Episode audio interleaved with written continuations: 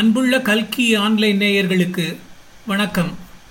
நான் ஜிஎஸ்எஸ் என்ற பத்திரிகை உலகில் பரவலாக அறியப்படும் ஜி.எஸ். சுப்ரமணியன். அருண் சரண்யா என்ற பெயரில் எழுதப்பட்ட என்னுடைய பல கதைகள் பிரசுரமாகியுள்ளன. ஒரு குவிஸ் மாஸ்டராகவும் பல நிறுவன ஊழியர்களுக்கு சாஃப்ட் ஸ்கில் பயிற்சியாளராகவும் அங்கீகரிக்கப்பட்டிருக்கிறேன். இந்த ஆடியோவில் நம்மில் பலருக்கும் அறிமுகமான ஏடிஎம், அதாவது ஆட்டோமேட்டட் டெல்லர் மெஷின் என்ற கருவி தொடர்பாக எந்தெந்த விதத்தில் நாம் ஏமாற்றப்படலாம் என்பதையும் எதில் முன்னெச்சரிக்கையாக இருக்க வேண்டும் என்பதையும் உங்களுடன் பகிர்ந்து கொள்வதாக இருக்கிறேன். நம்மில் பலருக்கும் வங்கிக் கணக்கு பரிவர்த்தனைகள் என்றால் இரண்டே வழிமுறைகள்தான். பணம் போடுவது, தேவைப்படும் போது பணத்தை எடுத்துக்கொள்வது. இன்று பணம் போடவில்லை என்றால் கூட அதை நாளைக்கு வங்கியில் போட்டுக்கொள்வதில் நமக்கு பொதுவாக எந்த பிரச்சனையும் இருக்காது. ஆனால் இன்றைக்கு பணம் தேவை என்றால் இன்றே வங்கியிலிருந்து எடுத்துக்கொள்ள வேண்டும் என்ற நிலை தோன்ற வாய்ப்பு உண்டு. வங்கியில் நாளையிலிருந்து தொடர்ந்து நான்கு நாட்கள் விடுமுறை என்றால் கூட இப்போது நம்மில் பலரும் அதிர்ச்சியாகி விடுவதில்லை. உடனடியாக இன்றைக்கே வங்கிக்கு சென்று பணத்தை எடுத்துக்கொள்ள வேண்டுமே என்று பதறுவதில்லை. காரணம், ஏடிஎம் என்கிற சமய சஞ்சீவினி, அதாவது ஆட்டோமேட்டட் டெல்லர் மெஷின். ஒரு நாளின் இருபத்தி நாலு மணி நேரமும் நம்மால் நம் வங்கி கணக்கிலிருந்து பணத்தை எடுத்துக்கொள்ள முடிகிறது. ஞாயிற்றுக்கிழமைகளில் ஒரு அவசர தேவை என்றாலும் கூட ஏடிஎம்மை பயன்படுத்தி பணம் எடுக்கலாம். எப்போதாவது வங்கி ஊழியர்கள் வேலை நிறுத்தத்தில் ஈடுபட்டாலும் கூட ஏடிஎம் நமக்கு கை கொடுக்கிறது. ஆனால் சில சமயம் வரங்களே சாபங்களாக அமைந்துவிடும். நன்மை தரும் தொழில்நுட்பங்களே ஏமாற்றுக்காரர்களின் கைவரிசையால் நமக்கு சோகத்தை தரலாம். சைபர் கிரைம் எனப்படும் இணைய குற்றங்கள் பலவிதங்களில் நடைபெறுகின்றன. Credit card frauds, spamming, spoofing, e money laundering, ATM ஏமாற்று வேலைகள், ஃபிஷிங், அடையாள திருட்டு, அதாவது ஐடென்டிட்டி தீஃப்ட், மற்றும் தேவைப்படும் வங்கி சேவையை கிடைக்க விடாமல் செய்வது, அதாவது டினயல் ஆஃப் சர்வீஸ் போன்ற பலவிதங்களில் ஏமாற்று வேலை நடைபெறுகிறது. இவற்றில் ஏடிஎம் தொடர்பானவற்றை இந்த ஒலி வடிவத்தில் காண்போம். ஏமாற்று வேலை செய்பவர்கள் ஏடிஎம் கருவிகளில் ஸ்கிம்மிங் டிவைஸ் கருவிகளை இணைத்து விடுகிறார்கள்.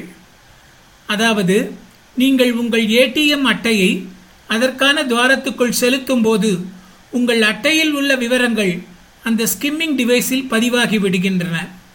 அதனால் என்ன, ஏடிஎம் அட்டை எண்ணை தானே அவர்களால் அறிந்து கொள்ள முடியும்.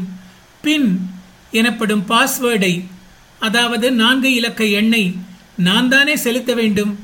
அதை அந்த ஏடிஎம் அட்டையை கொண்டு அவர்களால் எதுவும் தெரிந்து கொள்ள முடியாதே என்று கேட்டால் அதற்கும் வழி வைத்திருக்கிறார்கள்.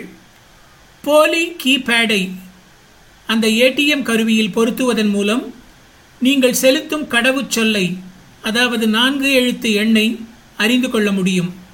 தவிர உங்கள் கண்ணுக்கு புலப்படாத இடத்தில் மிகச்சிறிய பின்ஹோல் கேமராவை பொருத்தி அதை அறிந்து கொள்ள முடியும்.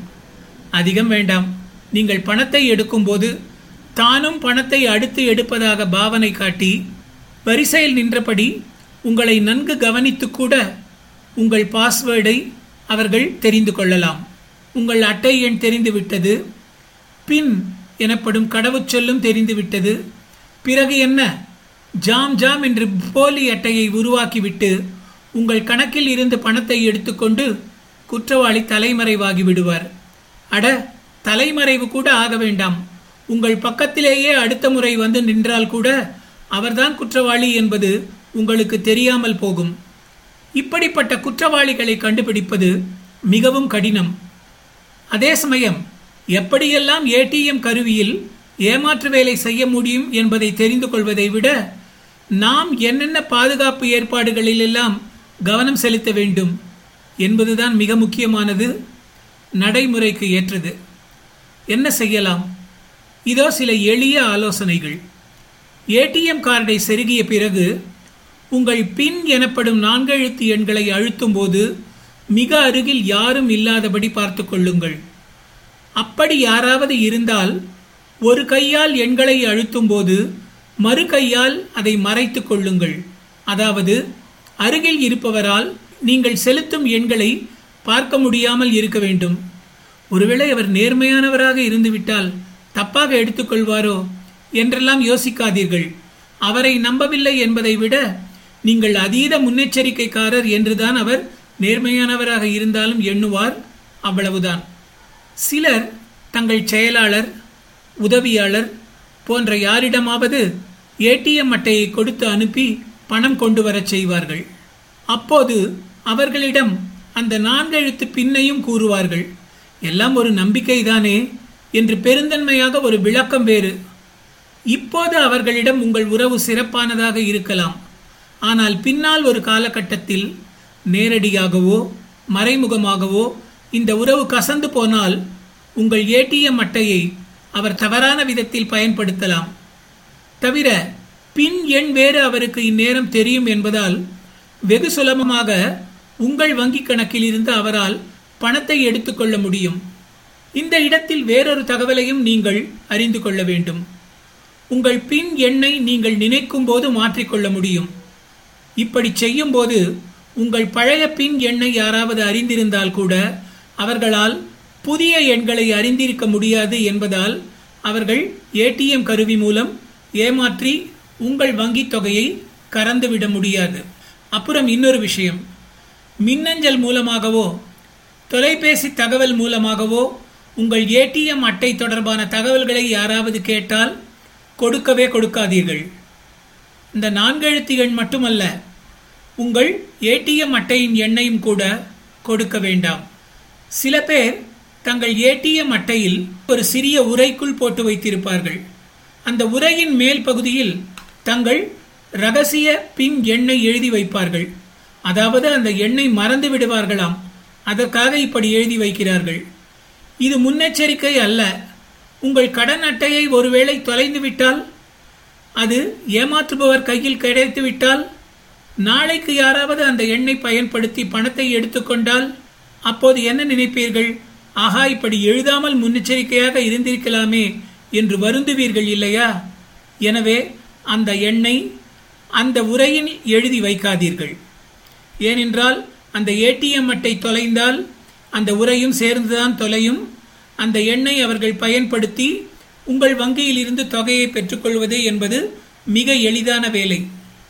சரி, இந்த நான்கெழுத்து பின் எண்ணை எப்படி வைத்துக் கொள்ளலாம்? பலரும் தங்கள் பிறந்த தேதி, தொலைபேசி எண்ணின் முதல் நான்கு இலக்கங்கள் போன்றவற்றை தேர்ந்தெடுத்திருப்பார்கள். வேண்டாமே. வேறு சிலர் ஒன் டூ த்ரீ ஃபோர் என்று மீதி பேர் சுலபத்தில் யூகிக்கும்படியான சங்கேத எண்ணை தேர்ந்தெடுப்பார்கள். இவற்றையெல்லாம் தவிர்த்து விடுங்கள். அது மட்டுமல்ல, சில பேர் நீங்கள் பெரும் தொகைக்கு ரசீது வேண்டுமா என்று திரையில் கேட்கும். நீங்கள் ஆமாம் என்பதை அழுத்தினால் முதலில் உங்களுக்கான தொகை வரும். சில நொடிகளுக்கு பிறகு அதற்கான ரசீதும் வரும். சில ஏடிஎம்களில் இந்த வசதி இல்லாமல் இருக்கும், ஆனால் பல ஏடிஎம்களில் இருக்கிறது. இப்படி அந்த ரசீதை நீங்கள் பெற்றுக்கொண்டவுடன் அதை பாதுகாப்பாக வைத்துக் கொள்ளுங்கள், அல்லது அந்த இடத்திலேயே நன்கு கிழித்து போட்டு விடுங்கள். ஏடிஎம்களை பொறுத்தவரை பல ஏமாற்று வேலைகள் அதிக நடமாட்டம் இல்லாத இடங்களில்தான் நடைபெறுகின்றன. எனவே புதிய இடங்களுக்கு செல்லும்போது அதிக நடமாட்டம் இல்லாத சந்தடி அடங்கிய நிலையிலேயே இருக்கிற ஏடிஎம்களை தேர்ந்தெடுக்காதீர்கள். இதை கவனத்தில் கொள்வது பலனளிக்கும். நீங்கள் ஏடிஎம் கருவியை பயன்படுத்தும் போது உங்கள் தோளுக்கு அருகில் யாராவது எக்கி பார்ப்பதாக தோன்றினால் அவரை எச்சரித்து கொஞ்சம் தள்ளி நிற்கச் சொல்லுங்கள்.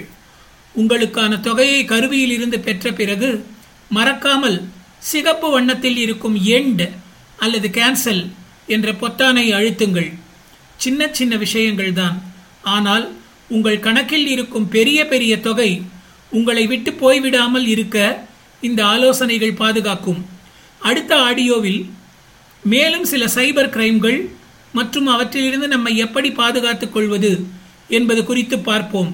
உங்களிடமிருந்து விடை பெறுவது ஜி எஸ் சுப்ரமணியன். நன்றி, வணக்கம்.